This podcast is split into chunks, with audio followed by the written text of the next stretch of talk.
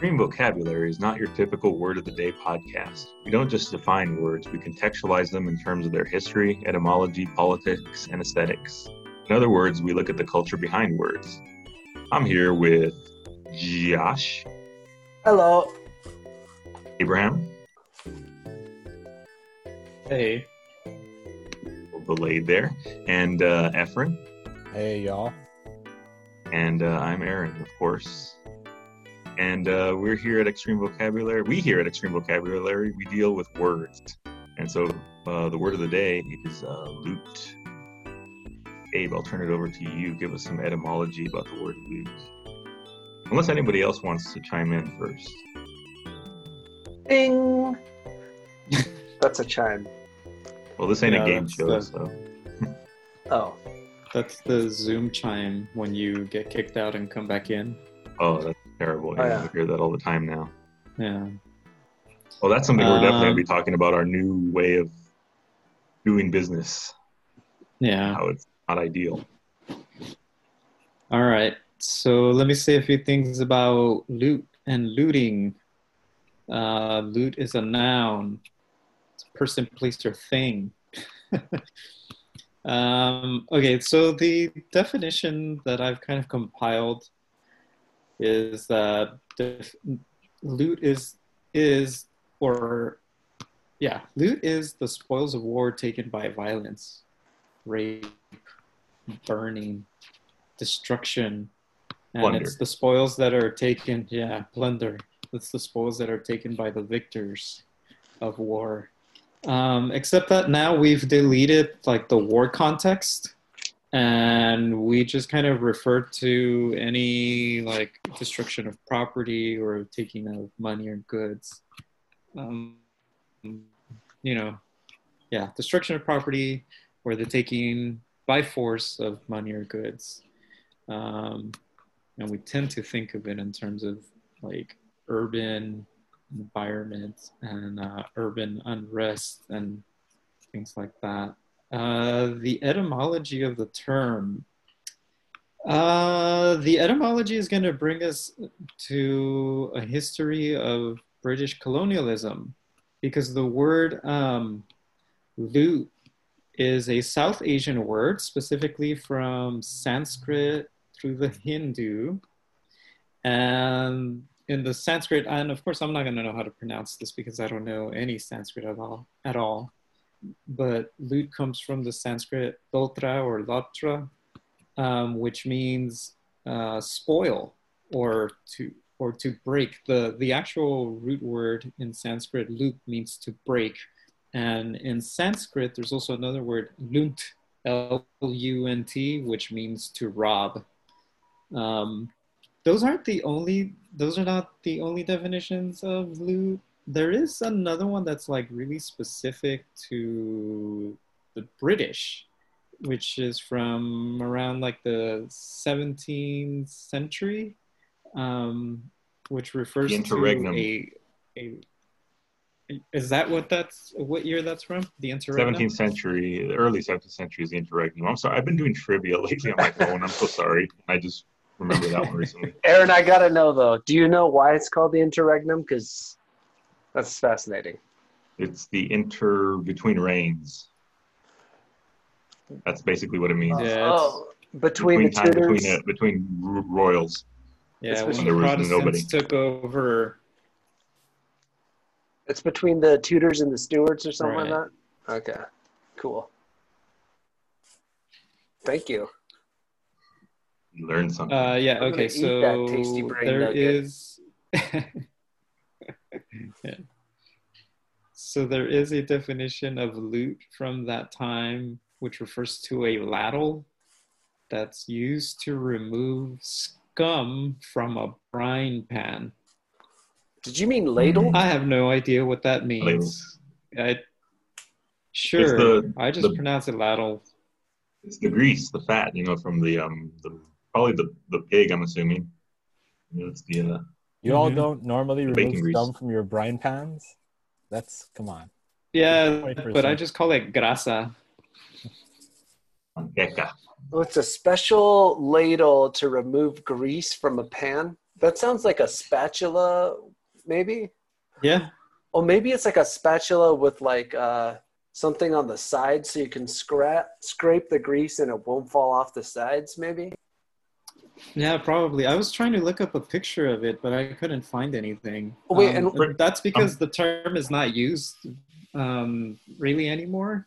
It, it was like a, it had like a specific, uh, like maybe two centuries of use, and so I don't think people use it like that anymore. They don't refer to it as loot, I think, or it Oh. might just be a British thing. So we live in the U.S. I don't hear it very often. Yeah. I like to think that our current use of the word loot has nothing to do with um, the Sanskrit to break or to rob, but is just about getting the grease from the pan of life. Yeah. The the other Skim- skimming um, off the top. meaning- Yeah, yeah. yeah. That's a great one, actually, skimming off the pot, because I was just about Ah. to say that another definition of loot is um, is money. It's a slang term for money. So you know, like skimming something off the top is like a phrase that's usually used, you know, when you're stealing money from whatever, from some pile of mm. cash or some treasury or fund. Yeah. Yeah, I think there's a famous song by Notorious Big, right? Give me the loot. Mm-hmm. Do you mean Notorious B.I.G.? What are people saying today? What did I say? Should have said Notorious Biggie. Big? I think he said Notorious Big. I think I did say that, and that's You did. You said the notorious big. that's clearly Biggie. wrong. The- Come I'm on, gonna- man. I'm We an can- old man. I'm an we old can man. say what we want. You you I'm lived through man. that same time period we did. Come on. Yeah, but I was older. Yeah, so what? You were too busy. Never mind. I'm like that annoying kid in class today that's like correcting the teacher. Um, excuse me, there's no comma in on the prompt or whatever. I think we all do that at certain times. Here's a few other form uh, definitions of the word loot. Loot is also a um, a shortening of the word lieutenant, so it's used in the army a lot. You know, just to refer to a lieutenant. It's loot, LT. like cap is captain. You know, Oh, like Efren. Efren is the captain of our ship, and we just and Aaron just calls him Cap. He, no, he tries Oh, to wait, pretend that's I'm the actually- captain. Oh, right, right, right, right. He to tries me, you're, I'm you're all the captains. Yeah. I let him. I Um, let him believe that. Let him believe it. It's okay. So there's that loot, loot as a lieutenant, and then of course we have uh, loot as a verb or a transitive verb, which means to plunder or sack a city or building. Corporate looting. So those are the definitions. Yeah, those are the definitions coming out of the OED. Um, I wanted to mention a few things that I found strange about the OED uh, list because I also looked up looting and I looked up a few other forms of the word loot.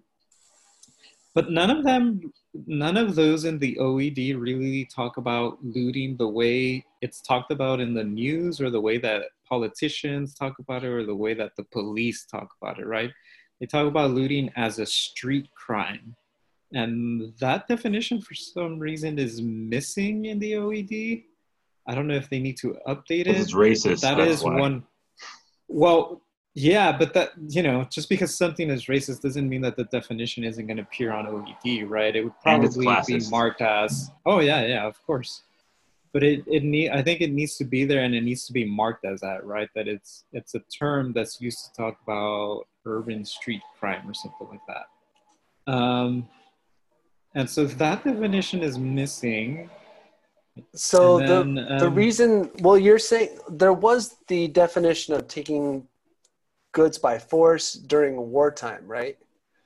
So you're saying that like the current street crime it's like to use the word loot Right, the- would be to imply that the urban force is uh, like another country or something like that, or an invading force. Because they are taking goods, right? Or robbing. Right. Yeah.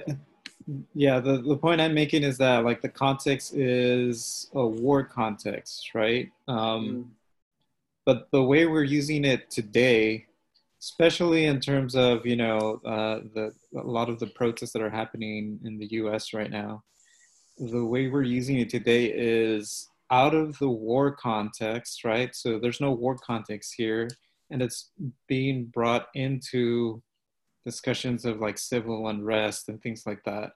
And in criminology, the word looting is being used in the sense of talking about street crimes.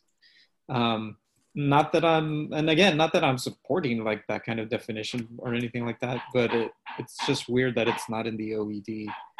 Um,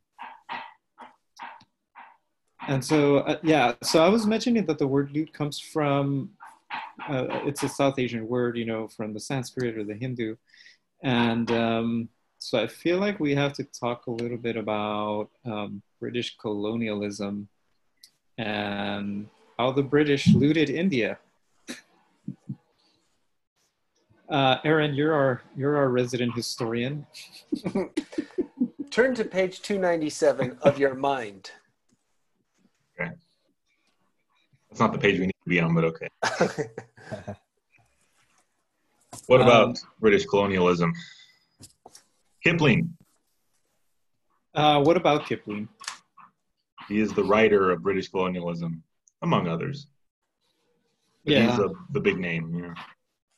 Well, I guess we could do it this way. Did, did you guys um, see these news reports? Um, and I think they were back from 2016, I believe. Uh, the Pakistan government asked um, asked uh, the Brits to return the diamond they stole. Do you guys know this? The the diamond Star was of India, the. Uh, I'm sorry. Star of India, that big you know, sucker. Yeah, that jewel. It's called the Kohinoor. It's um, Really it was cool. like this huge diamond that that um, that the Brits got from India at the very moment that they colonized them. So like when when the Punjabi um, monarchy like surrendered to the Brits, the one thing they did was they surrendered like their sovereignty, and the way that they expressed that surrender was by giving over the this huge diamond that then um, that then the the uh, British Army gave over to um, to what was her name again? Uh, Queen Victoria, and Queen Victoria wore it as a brooch on her dress. It was like right here, and then um, They wore a brooch on her dress. yeah, Kind of Scottish there. and then they um, they later cut the diamond in half uh, because it was just like too big, and they like polished it and cut it in a certain way so that like more light would be able to reflect out of it, and so it looked a lot prettier or something like that. It was, and then they um, put it into the crown, which every queen has worn so far, I think. Oh. Ceremonial. And it's crown. actually yeah, and it's actually like the centerpiece of the crown. Is there a like a contract or something like that that um, explains this exchange of this diamond for um, for surrender or whatever it was? The you know what I yeah, mean? the, yeah, there was. Uh, and okay, so are you saying that that's a kind of loot, a looting? Colonial Yeah. looting. I'm totally saying that. But do you think that if it was sort of um, uh, you mean that it was legal? Yeah, yeah, You're Is arguing whether legal? it's legal. yeah. Well, that that's the thing, right? Because um, the idea is that there we can kind of make a difference between two forms of looting, right? At least in like white supremacist discourse or colonial discourse, there's two forms of looting. One is the looting that's done by the Brits, and then the other is the looting that's done by everybody else. The looting that's done by everyone else is wrong, but the one that's done by the Brits is just fine, or it's excused. Whitewashed Um, by history. Right. In Oh, this case, it's uh, civilization. Well, Yeah. well, the idea is that the the uh, the British, right, um, took over India at a moment of civil war, in a moment where they were transitioning between kings. Like, I think at one point, The they had- regnum. yeah, they, they were transitioning between kings because there was a lot of um, infighting between the, the, the royal families, and uh, lots of kings got killed. And India ended up with a 10 year old as a king because he was the only one left out of the lineage, I think, or he was like the nearest of kin and the nearest in line for the throne. And that's the one that they got, that um, the Brits got to sign a contract saying that they were going to, that India would surrender its sovereignty, and as an act of surrendering its sovereignty, that it would surrender this jewel. Yeah, pretty So- easy to hoodwink a ten year old there. Well, and and to and to take advantage of a situation where the country was just in turmoil. Right. Opportunistic. Do you think it's kind of co- cool that then that would become like the centerpiece of this crown? Where it's like, this is what it means to be English. You trick people out of giant diamonds or Mhm. value. The, the way I Um, understand it, can I jump in real quick?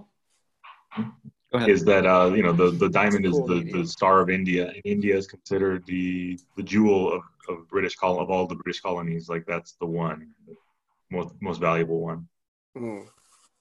I think that's right that yeah that they were making the most money off of it the most exports from it that it was the biggest piece of land grab that they had yeah Yeah, so like when looting, yeah, loot, looting by colonial looting is always like legitimized by contractual law, right? And like, like contract, right? So like it's you know it's it's sort of like corporate looting, like someone mentioned earlier. Like it's usually It wasn't illegal. Yeah, and if it what and if it's it's sort of like Enron, right? Like they always the famous uh I forgot what movie it was about uh corporate um the recession and all the like corporate looting where it's like oh at first it's illegal and then it becomes legal and then everyone does it and then it becomes like fine, you know. So the same things that like the people from Enron they they're in jail for they probably went in jail for like 4 months uh it is now it's now legitimate it's now legitimate action what the people from Enron did. Mm. What did they do again? It's too complicated for me to like. I don't Hate mean that it's too com- it, It's Okay. yeah, it's it's really complicated. Yeah. You need the IRS for that one. Mhm. But yeah,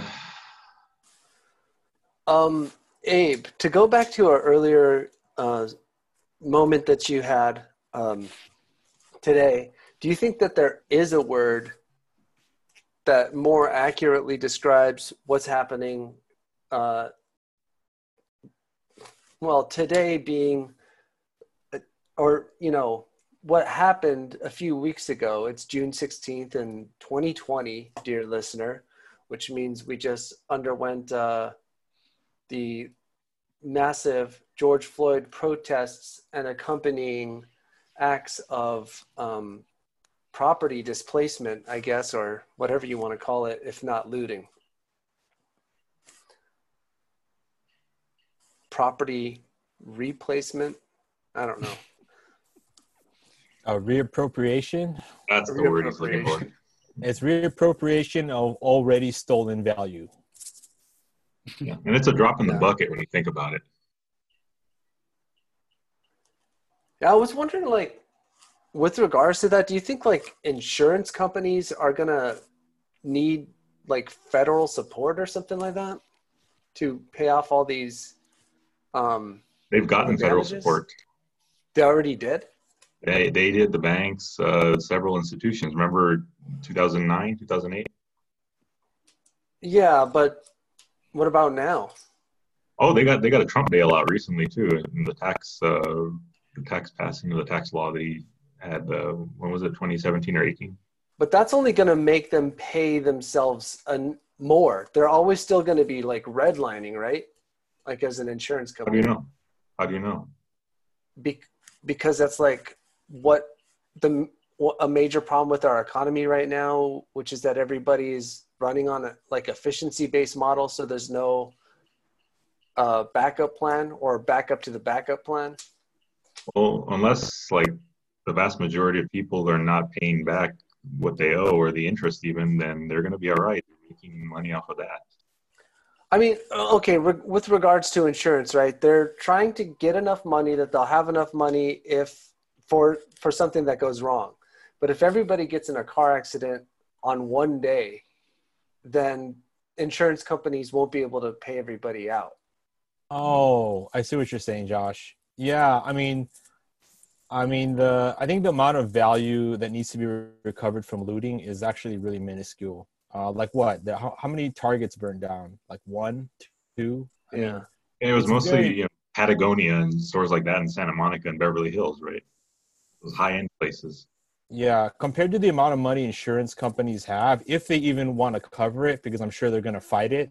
I'm sure they're going to say it was like a sort of act that's outside of the parameters of their policy, because that's what insurance co- insurance companies do, right? That's their job, literally.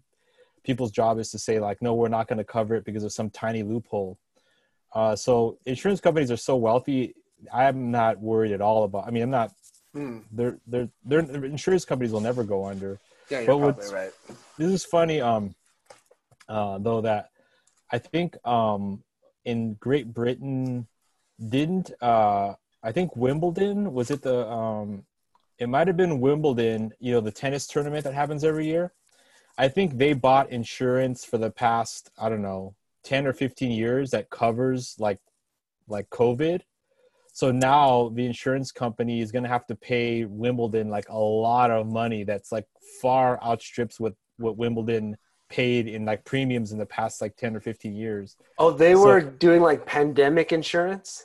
Yeah they were doing Oh. like i think it was They, like they saw this coming 15 years ago. Shit. I think it was like a million. It was like a million a year they were paying, and then I think the payout's going to be like thirty million dollars. Hmm. Not bad. That's insane. So the insurance company's going to take a bath on this, maybe, but they'll probably fight that in court too. And they'll that, fight that rarely and that rarely happens where they he's got them by the by the short and curlies. It's usually the other way around. Mhm. I kind of think like a lot of companies had some sort of backup plan for the pandemic or just something huge happening because you saw pretty quickly like these vague commercials coming out um, where they would be like, We never imagined it would come to this, but in times like this, at least we have General Mills oatmeal or whatever, you know? And it was like, how did you how did you have that in the barrel right now? Uh, it doesn't take long to shoot one of those. I mean, all they But have to do is. that Couldn't have even been shooting it though. Oh yeah, they could, right? It's No, mostly graphic. It's mostly I saw a lot. text. I, yeah, I saw a lot of uh, graphic um, and text, but like, I don't Graphic know. and voiceover. You don't think that was a plan? No, Well, I think they do have plans, but like I think shooting the actual commercials happened, you know, just on the fly. Hmm. yeah, they didn't shoot those commercials just because they knew it was. But plans, yes, those things exist. Sure. I th- I see some outdated commercials still, like uh, like the new Corona beer commercial. Seems like, yeah, uh, it seems unrelated. I, I forget it. It's Smirnoff. It's, it's it's Smirnoff, but it's not really Smirnoff. It's like Smirnoff in a bottle or a can. Like it looks like a Budweiser, like um, Bud Light bottle, the blue ones. Is it Smirnoff Ice? It, it might be, but it, it might have another name, anyways. And so they've been advertising lately how you know, you know, oh, you want to be with your friends, Dave, right? You want to shimmy in the sun. He's like doing like this, and he goes, but no, don't do it. Stay at home. You know that kind of thing. Oh yeah, yeah. I just thought that was funny. You want to shimmy in the sun with your friends? Anyways. I want to shimmy in the sun. There's no damn sun today. So, are, so are we saying that um, insurance companies are looting right now, or what are we saying? They've been looting. it's a racket. Usury, usury of any kind has been doing it for as long as they've been around. You know, I know we have a very radical audience. I know that most of our audience is currently living in the Capitol Hill Autonomous Zone, but can we? Dave is over there in Capitol Hill Autonomous Zone. Uh, Andrea, um, who else is over there? Anyways, um, maybe we should go back because I think it might have gone over some people's heads to what Efren called it, called uh, looting, Reappro- reappropriation of of what was it again? Of already stolen value. Yeah, what what do you mean by that? Um, I mean that, for instance, um, let's say uh, this is just my like sort of like Marxist point of view on it. You know that let's say uh, people reappropriate items from a Beverly Hills boutique, right? I'm saying that the production of those clo- those clothes was already the result of stolen and exploited labor. So it's like um, it's already stolen from the people who created those clothes who probably got paid like nothing. So um, so the all that value, right? It was created by the people who produced the clothes. Uh, so I just consider it being reappropriated. Um, you know, already stolen goods or already stolen value, the labor value that went into the clothing that's being marked up. But of course, it's true that it's not necessarily the same people that you know. It's not the same. I don't think. I don't yeah, think you didn't say, you didn't say return of value. You said reappropriation of value, which I think Right. is accurate. Right. And the same could be said of land, right? So autonomous zones, for example, are just the reappropriation of already stolen land. You, wait, who? What are you talking about, Efren? I'm saying that somebody was- wants. America wasn't just like this big open field. No, no. Oh. Uh, you know, so somebody, you know, came on the land and uh, obviously took it over and legitimated it through contract. Uh, so, you know, but I mean, for me, it's stolen. It's still looting. It's it's just legitimized looting. Yeah, there's there's a question here about um, whether what looting, in the sense that we think of it today, right, uh, and and in reference to the protests, you know, like what is the function of looting, or like, is there a message behind looting at all, which is kind of like what Efren's talking about, you know, that it's uh, looting is uh, how do you say it again, reappropriation of value. Um, but also whether yeah it's saying something about the distinction between like public and private right? It's like what is public property and what is private property? And like what happens in a looting situation is that that becomes blurred where like the thing that's considered private just becomes a kind of like free for all it just becomes like it it you know the box of diapers becomes for whoever's going to get it and that's it. Um so yeah so my question is just like is there is there a message behind looting?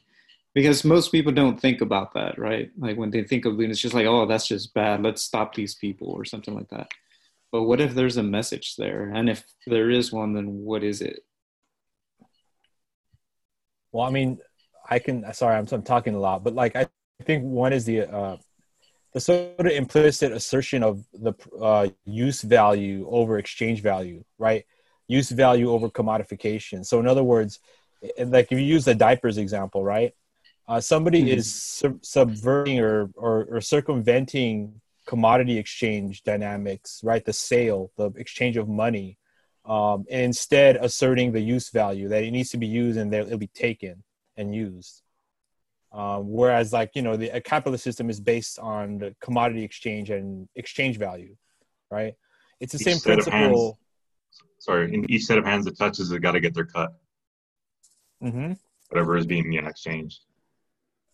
Yeah, absolutely. So this uh, uh, one could describe looting in part as circumventing all of that, all that like sort of um, the system of of uh, exchange, where you know, it's the same principle why uh, a supermarket, if the food's about to go bad, it doesn't give it away for free to people who are starving. Instead, it either destroys it or it trashes it to make sure that it's not sold or not or not used.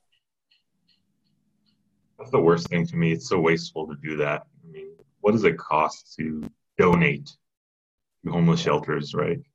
Yeah, and and some do now. Recently, some do kind of have a Because it looks good. Donate. It looks Mhm, good because it- PR wise, yeah. Mhm. Well, they also But get also- tax tax cuts on that. Also, if you donate it directly to that shelter, you're kind of locking up that value again, so it never has a chance to like uh, re-enter the economy or something.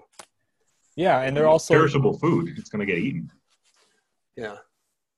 but yeah they're converting they're converting that value of the food into a PR value or like sort of social and cultural capital for the company, and thus hoping that that investment in cultural capital for the company will result in more commodity exchange. People will want to go to the market because they feel like, oh, this is a market that cares about people who are hungry. So it's like they're Hmm. converting that by donating it, they're converting it into like social capital for the company. Right. But at least the food's not getting wasted, and some homeless people are eating. So that you know, I, I would take that if they're gonna do it anyways. Abe, go ahead. Oh no, I was just saying that uh, I think it's interesting because I feel like we're sort of moving into discussing loot as the the slang term that I mentioned earlier, which is it's just a slang term for money. So if we want to talk about loot or looting, we actually just need to talk about money itself and like what money does or how we use money, um, what we do with it, how we accumulate it or save it or distribute it or whatever, you know, or like what we expect for money or what we are expected to do for it. Um, so yeah, just like it just becomes like kind of like more general discussion of like our economic system as opposed to just like one specific thing, you know, about like I don't know, people breaking windows and taking things, you know, no matter what it is. I don't know. I just uh, use diapers because I remember the the one thing that like as I was raising my daughters, the one thing that was worrying the most was diapers, especially running out of diapers like at friggin' 10:30 p.m. at night or something like that. And it's like, dude, where am I gonna go get diapers right now? Yes. But anyway, Or they close at ten. Yeah, they're an item that's often uh, looted. Like yeah, one of the first ones to go. Mhm. Yeah, but like people, when people talk about looting, they usually imagine people are stealing like TVs or something like that. like These they're heavy. stealing, like, yeah, like they're stealing some like big screen TV or something. It's like, dude, that's kind of hard to do, you know? Like You it's about so much easier people to, for that job. yeah, it's yeah, it's so much easier to take like a box of diapers, you know, because you can take quite a few actually. you know, like you I can saw take I saw some each hand. surfboards, some surfboards getting taken from the uh, one of the stores in Santa Monica. Oh, really? I mean, most people are taking the clothes and everything, and then you see a couple people coming out with surfboards. I saw somebody Once- come out of a cheesecake factory with a full cheesecake.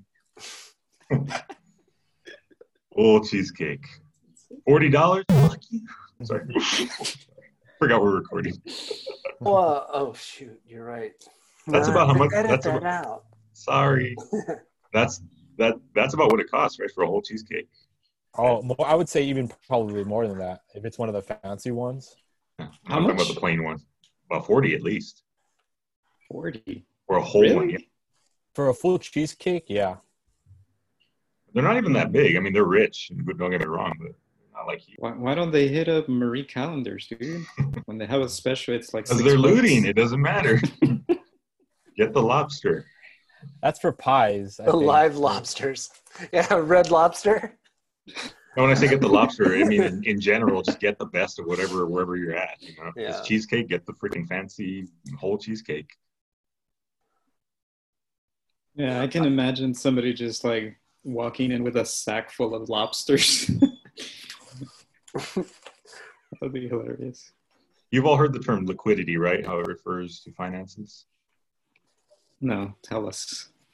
Well, I'm no expert in this; it's not my field, but the little bit I know is uh, liquidity is like your, you know, your cash flow, your the, the ability to pull and you know have this amount of cash on hand at a certain time, right?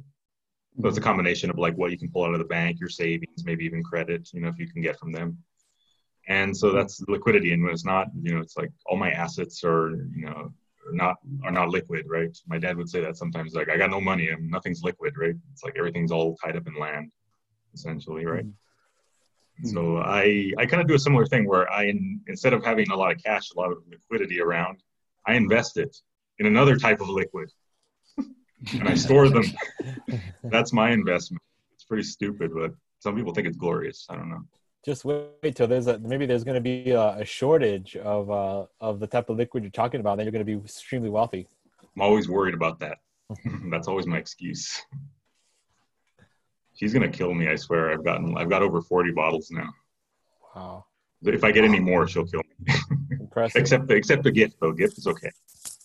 yeah. Well, 'Cause I didn't we'll buy have it. to- Well, we'll to- alcohol care. is used as uh, money in Russia, I guess, right? So Art. Whatever So- can be a uh, valuable commodity can be used as money. it can hold value, Yeah, of course. shelf stable. But They are. uh, Yeah, indefinitely. They last. I want to ask a question because I like uh, don't know the answer to this, but thinking about looting as we see it today as this sort of like forceful um, removal of value from an institution um, under the threat of like maybe physical altercations or violence.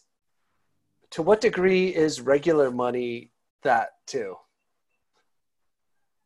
You know what I mean? To what degree?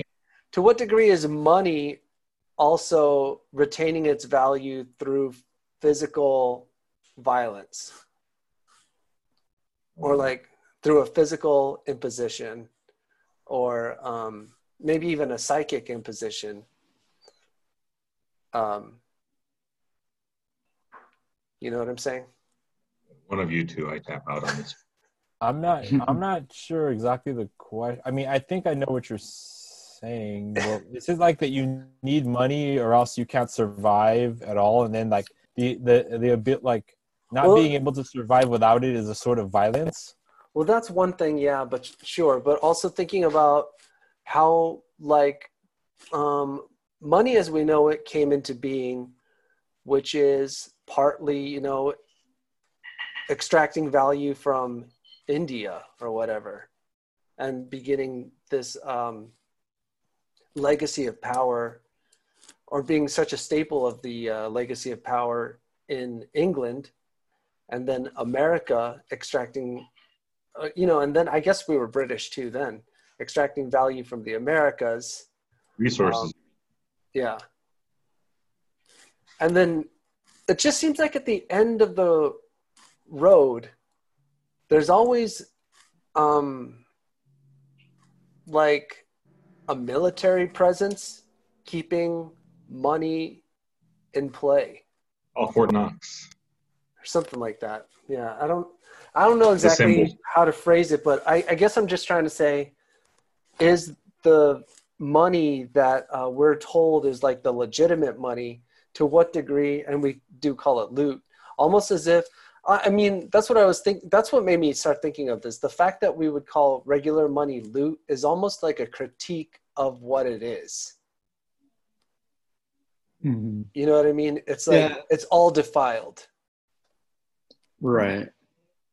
Well, I mean, we do have that phrase, you know, like dirty money, um, because I think most people understand implicitly that like money is in itself dirty, that it contains in itself like acts of violence or robbery or exploitation, things like that. Um, that the things we had to do to obtain it and to have it and to do what we please with it required all kinds of violence or something like that. Yeah. do you think at the beginning of money there really was just this like utopian uh, world where it's like i just like having these shells you know yes you got those shells i just like them so you can have this cow you know or whatever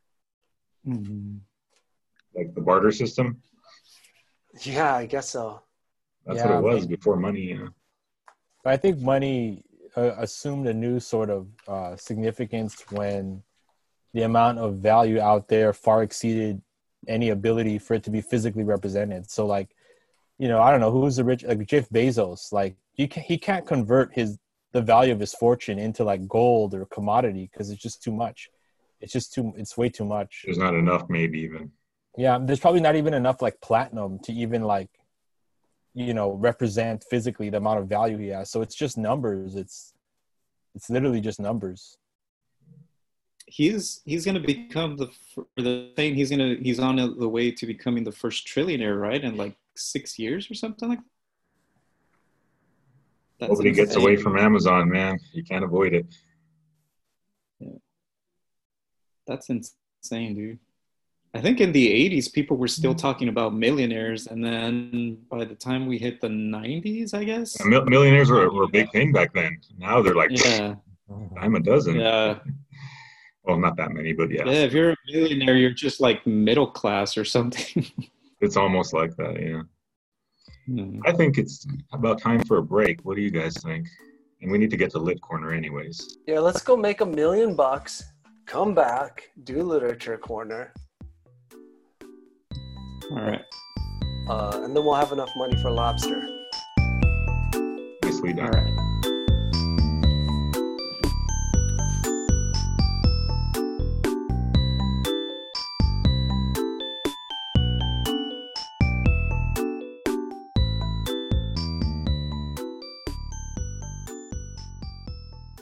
Okay, uh, each episode on Extreme Vocabulary features a piece of literature that uses today's word.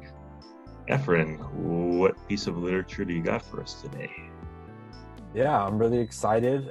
Uh, today I have a poem by the playwright uh, and performance artist uh, Lenelle Moïse, who's uh, who was born in Port-au-Prince, Haiti, and grew up in Boston, and whose work really uh, grapples with a lot of issues of race and gender and sexual identity, and also, um, you know, very influenced by jazz and hip hop. So uh, today I'm going to read the first uh, first about four stanzas of a poem called Where Our Protests Sound. And this is by uh, Lenelle Moïse, the poet. Uh, Lenelle Moïse. So, uh, all ready? We're ready. Yeah. Okay, this is Where Our Protests Sound, Lenelle Moïse. Jazz is underwater. Vodou Atlantis mute. Aborted ultrasound. Fetal fish in flood. Haiti's first cousin, forcibly kissed by a hurricane called Katrina. Hot winds come one fat Tuesday. Old levee leak explodes.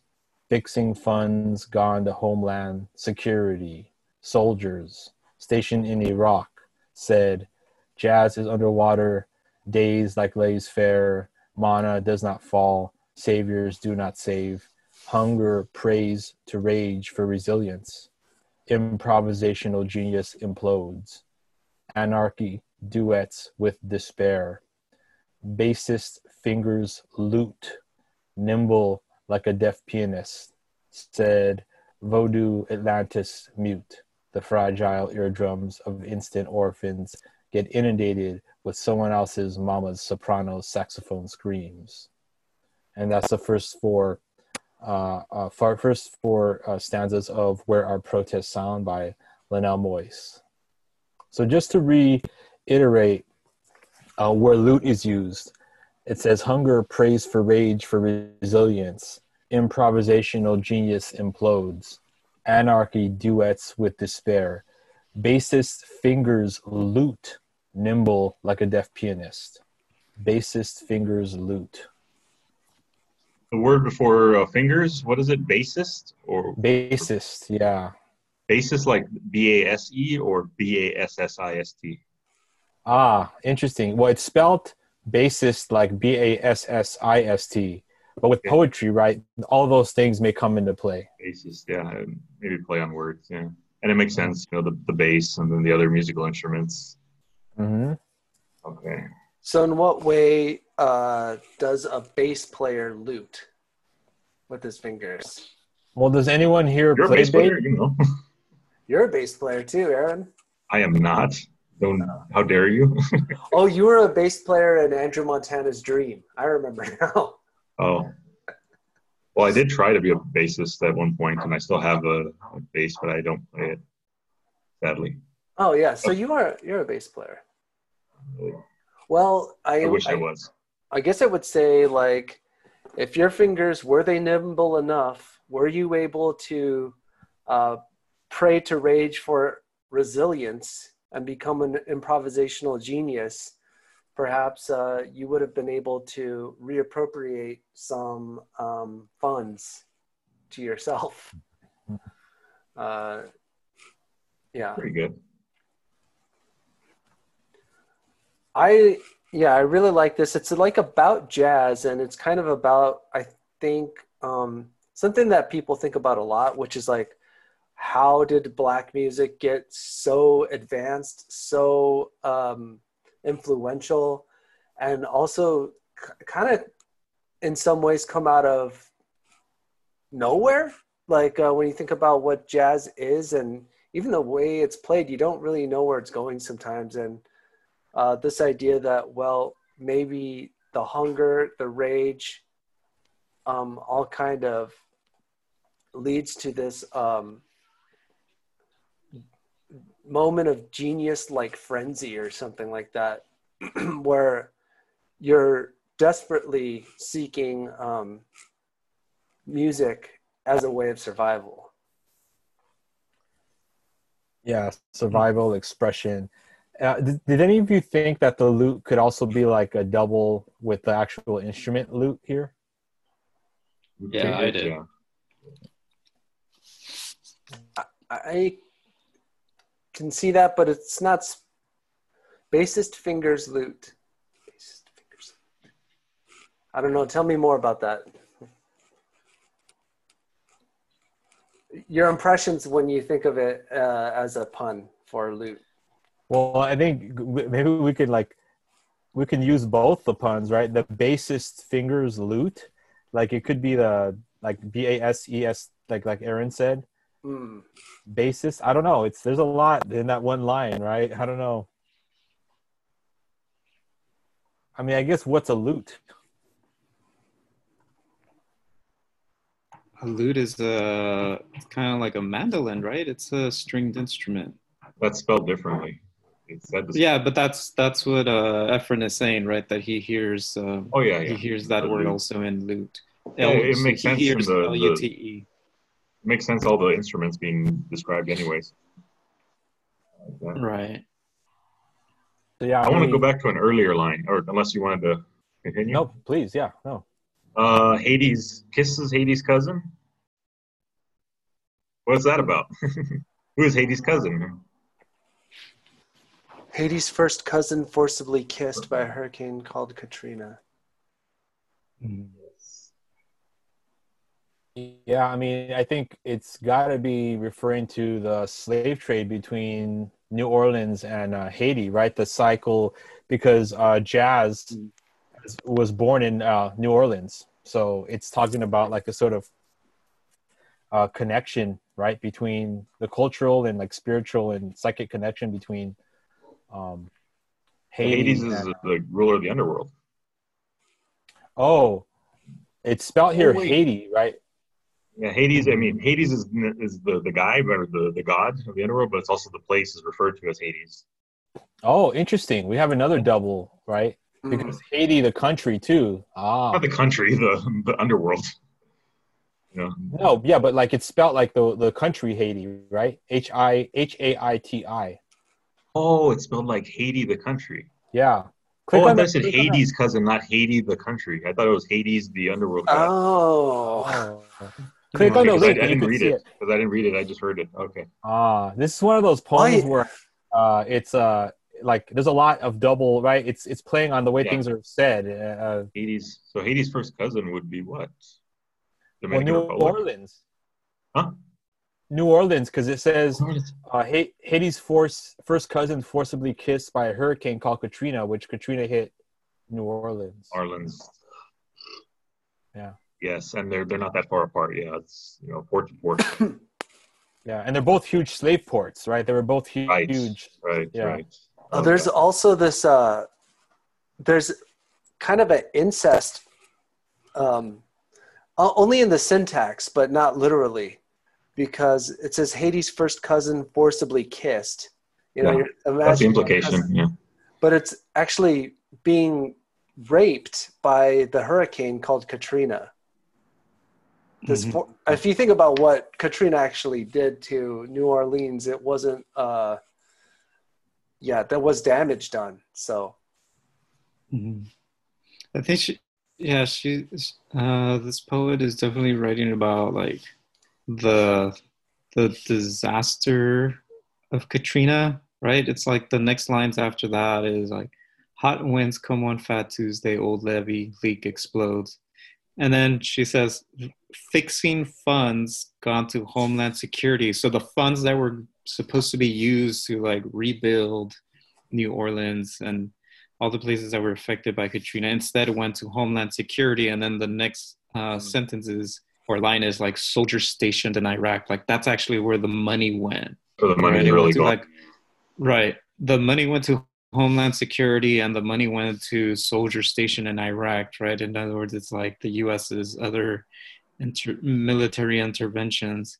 And then we move into the the the the uh, stanza that contains the word, um, and then said, "Jazz is underwater days like laissez-faire." Oh, I'm sorry, the, the the word doesn't show up here. It's jazz underwater days like laissez-faire. Man does not fall, saviors do not save. But the, it's so it returns to jazz, and then it talks. It begins describing the jazz again, right? The jazz is about hunger, praise rage for resilience improvisational genius implodes, anarchy duets with despair. And then it, we get to bases, fingers, loot, where the looting, right, is actually in stanza number two, where the actual looting that happened was that the US government never gave the funds that actually belonged to New Orleans to to rebuild it because those funds were looted and given to soldiers stationed in Iraq and to Homeland Security. But meanwhile, people were were fixated on the fact that like uh, we had images of survivors of Hurricane Katrina who were like wading through water, and some of them had things with them. And I don't know if you guys remember this controversy, but like uh, some news outlet had like two pictures. One was like of, of black people who were wading through water and who had things with them, and that was called looting.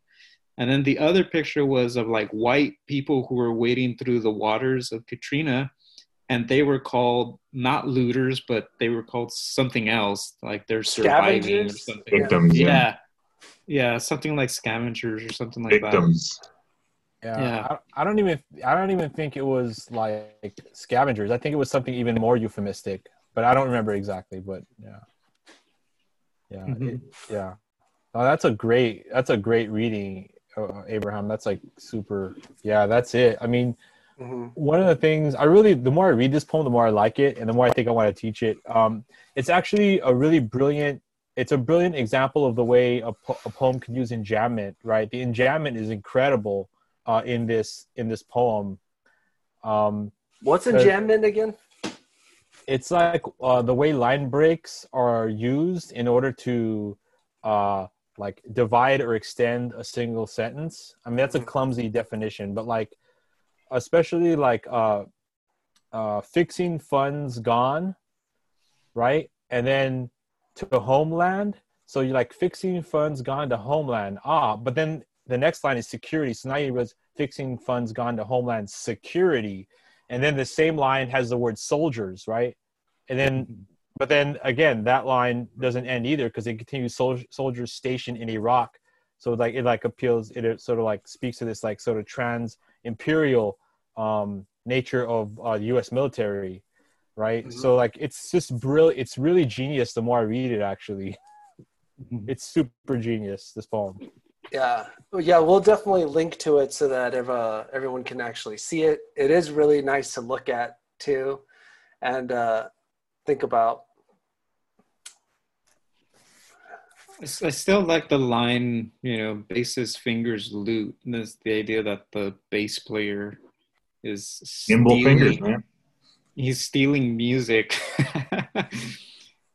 the bass player, that he today. or she. I'm sorry. Yeah, The they're internet. stealing the music by you know they're so good at their playing that they're stealing like musical notes from the instrument itself which um, goes back to uh, yeah to a lot of ideas that are actually in in black music right? Where they like reverse the value system that they take something that is is um, negative or is considered a crime or whatever and they make it into a positive thing looting here is not a crime it's it's a cool thing that a jazz musician becomes like is a- doing It becomes a clarion call. Yeah, much like you know jazz music was. Mhm. Some people. Well, also, if you like put it in terms with the earlier reference to finance, it's like all you can do in spite of the fact that all the money is being routed towards, you know, uh, larger structures, military violent structures. Yeah. And I think in our own way, we might feel like the bass player, just like desperately trying to uh, create something um, out of nothing. When when you see uh, how the structures are poised against you, Mhm. Sounds like improv in a class. yeah. Sure, we've all been there. all right All right, have we exhausted ourselves and our brains so far? I love Mm. where we ended up on this. It kind of took a natural course. and Well, Yeah. any last words? We just need to choose a song. I think. Yeah, we just need to choose a song. Oh, um, Biggie. Or Yeah. as Efren's been saying, the notorious B.I. Better know. Why should- Notorious Big. Saying it like a white man. Yeah, G. But um, yeah, give me the loot. Oh, give me the loot. Yeah. Is that the title of the song Yeah. Yeah. It's also And the the chorus. chorus. Don't Hmm. worry. It's super. what is it about Is that? Eh, eh. Hear the lyrics. Thanks for listening to Extreme Vocabulary. Our music is from Arnold Palmer Golf by Tokuhiko Uwabo and Wagyan Paradise by Erika Imura. Email us at extremevocabulary at gmail.com or find us on Twitter and Instagram at extremevocab. It was Aaron. He was Josh. He was Hi. Efren. He was Abe. Mhm. wow you breezed through that Uh, that's what happens when you got a pro doing this job. See you next time. Like- you mean like crusty just like one two three that's how you get done people. Yes, love, love your fing attitude because the play that's the that's getting screwed and bruised up from the whipping, webs on the neck from the necklace stripping. Then I'm dipping up the block and I'm robbing too. Up the herringbones and bamboos. I wouldn't give a fuck if you pin here. Give me the baby rings and the number one mom pendant. Huh, I'm slamming like Shaquille. It's real. When it's time to eat a meal, I rob and steal.